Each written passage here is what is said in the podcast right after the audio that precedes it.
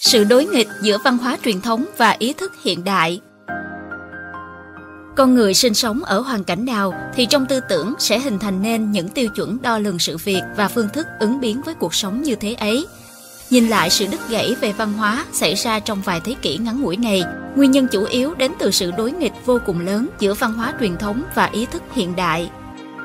Văn hóa truyền thống là một hệ thống phương thức tư duy và hành vi nhận thức về trời, đất và con người cùng nhân luân và quy phạm hành vi.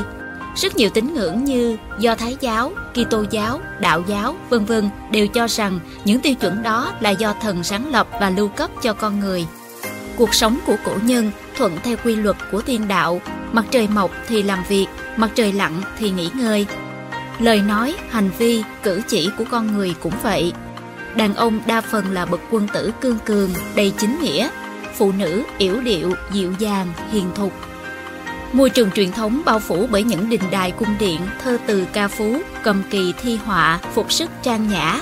Mọi vật dụng không thứ gì không âm thầm thuận theo quy tắc của trời đất, mang những phong vị tươi đẹp, độc đáo. Các ngành các nghề không hẹn mà gặp đều yêu cầu con người phải tĩnh tâm, điều tức, Nguồn năng lượng được hấp thu không chỉ phù hợp với đạo dưỡng sinh mà còn trải thảm cho con người tìm hiểu về những điều thâm sâu hơn như cội nguồn sinh mệnh, đạo đức và nhân sinh, đạt tới những cảnh giới tinh thần cao thượng, trở thành văn hóa tu luyện của nhân loại. Khoa học kỹ thuật hiện đại đã thay đổi phương thức sống của con người một cách chóng mặt và mang theo cả những ưu điểm, khuyết điểm không thể chối cãi. Chúng cung cấp cho con người sự tiện lợi và an nhàn hơn nhưng đồng thời lại dần khiến con người đi ngược lại nền văn hóa truyền thống thâm sâu của mình. Từ phục sức cho tới ngôn hành của người hiện đại, từ môi trường xã hội cho tới những lĩnh vực về văn hóa, tinh thần đều thể hiện vô cùng rõ nét. Cũng có nhiều người đã chỉ ra rằng nền văn minh vật chất của nhân loại thì phát triển, nhưng nền văn minh tinh thần lại đang thụt lùi hơn bao giờ hết. Chẳng hạn như âm nhạc, Âm nhạc cổ điển ở thời kỳ đỉnh cao của nó bắt nguồn từ việc ngợi ca đấng sáng thế, chú trọng tới sự thăng hoa về tinh thần. Dẫu trải qua sự chất lọc của thời gian lâu dài vẫn khiến lòng người xúc động, được coi như những tác phẩm kinh điển lưu truyền hậu thế. Con người hiện đại trong mấy thế kỷ qua đã không thể tiếp tục sáng tạo ra những điều tương tự. Âm nhạc thịnh hành trong ý thức hiện đại chỉ coi trọng sự thỏa mãn về thái cực cảm xúc, kích thích giác quan của con người hoặc chạy theo những điều kỳ lạ, khác biệt nhằm thu hút khán thính giả. Đây chính là biểu hiện của tâm thái truy cầu hưởng thụ vật chất trong cuộc sống hiện đại. Điều này chỉ khiến con người ngày càng cảm thấy bất an và trống rỗng hơn mà thôi. Âm nhạc không phải là trường hợp cá biệt xảy ra sự đứt gãy. Đa phần những người làm nghệ thuật hiện đại đều biết rằng cơ điểm của nghệ thuật hiện đại đã rời xa nghệ thuật truyền thống.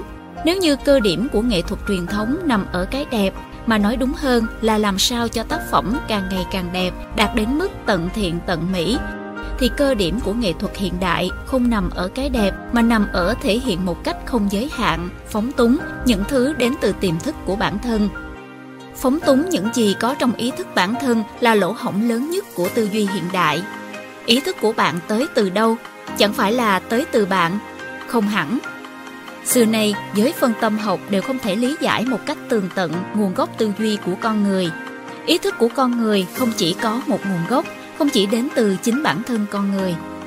Bạn có thể dễ dàng phát hiện ra rằng rất nhiều khi ý thức không phải xuất phát từ ý nguyện của bản thân, vậy mới có chuyện một người phải giằng co với ý thức của chính mình Tâm lý học cho rằng hoàn cảnh bên ngoài từ bé đến lớn có ảnh hưởng mạnh mẽ tới ý thức. Kỳ thực, trong suốt cuộc đời, con người lớn lên và hình thành rất nhiều quan niệm. Những quan niệm và thói quen tư duy này khi lớn mạnh rồi thì không hoàn toàn chịu sự chi phối của con người, thậm chí quay lại lèo lái con người.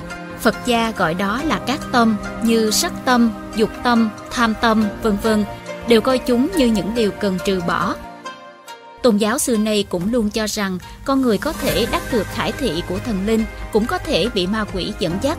Hoàn cảnh có tác động mạnh mẽ tới ý thức, khiến tôn giáo phải thành lập chùa chiền, đạo quán, nhà thờ để cách ly người tu hành khỏi ngoại cảnh.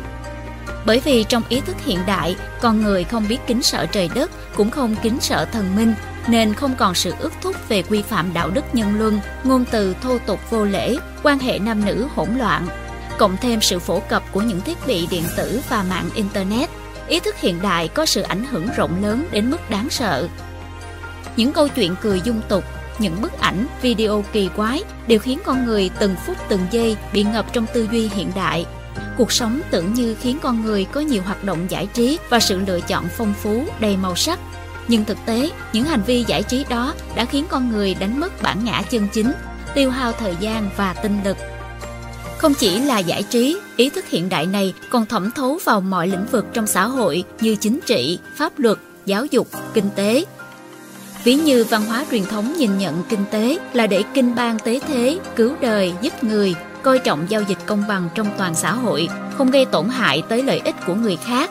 Kinh tế ngày nay về tổng quan lại hướng dẫn cách thành công, chủ yếu chỉ lưu tâm tới lợi nhuận, lợi ích lớn nhỏ, Khoa học hiện đại thì phát triển mà không còn chịu sự ước thúc của đạo đức đã phóng đại dục vọng vô cùng của nhân loại như kỹ thuật nhân bản vô tính, phẫu thuật thay đầu người, biến đổi gen người. Đây đều là biểu hiện của việc phá hoại quy luật tự nhiên, vi phạm đạo lý con người, càng phát triển lại càng đưa nhân loại sớm tới vực thẳm diệt vong. Cuộc sống của người hiện đại đã mất đi niềm vui mà tự nhiên ban tặng và những suy ngẫm về bản nguyên sinh mệnh, mất đi con đường giúp đạo đức tầng thứ sinh mệnh thăng hoa. Con người ngày càng rời xa chính đạo mà chẳng hề hay biết. Nhiều người thật sự không thể hiểu được tâm cảnh của cổ nhân, lại càng chẳng thể thông hiểu lịch sử một cách chân chính.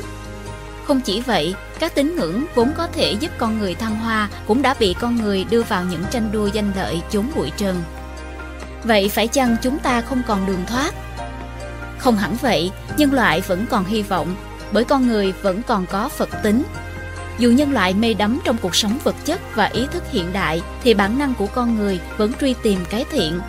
Giá trị phổ quát mà nhân loại trong vô thức mong chờ cũng chính là cái thiện ấy. Chỉ khi quay trở về với những giá trị truyền thống chân chính, con người mới có thể tìm lại bản thân, dẫn dắt khoa học đi đúng hướng và được trải nghiệm thế nào là niềm hạnh phúc chân chính.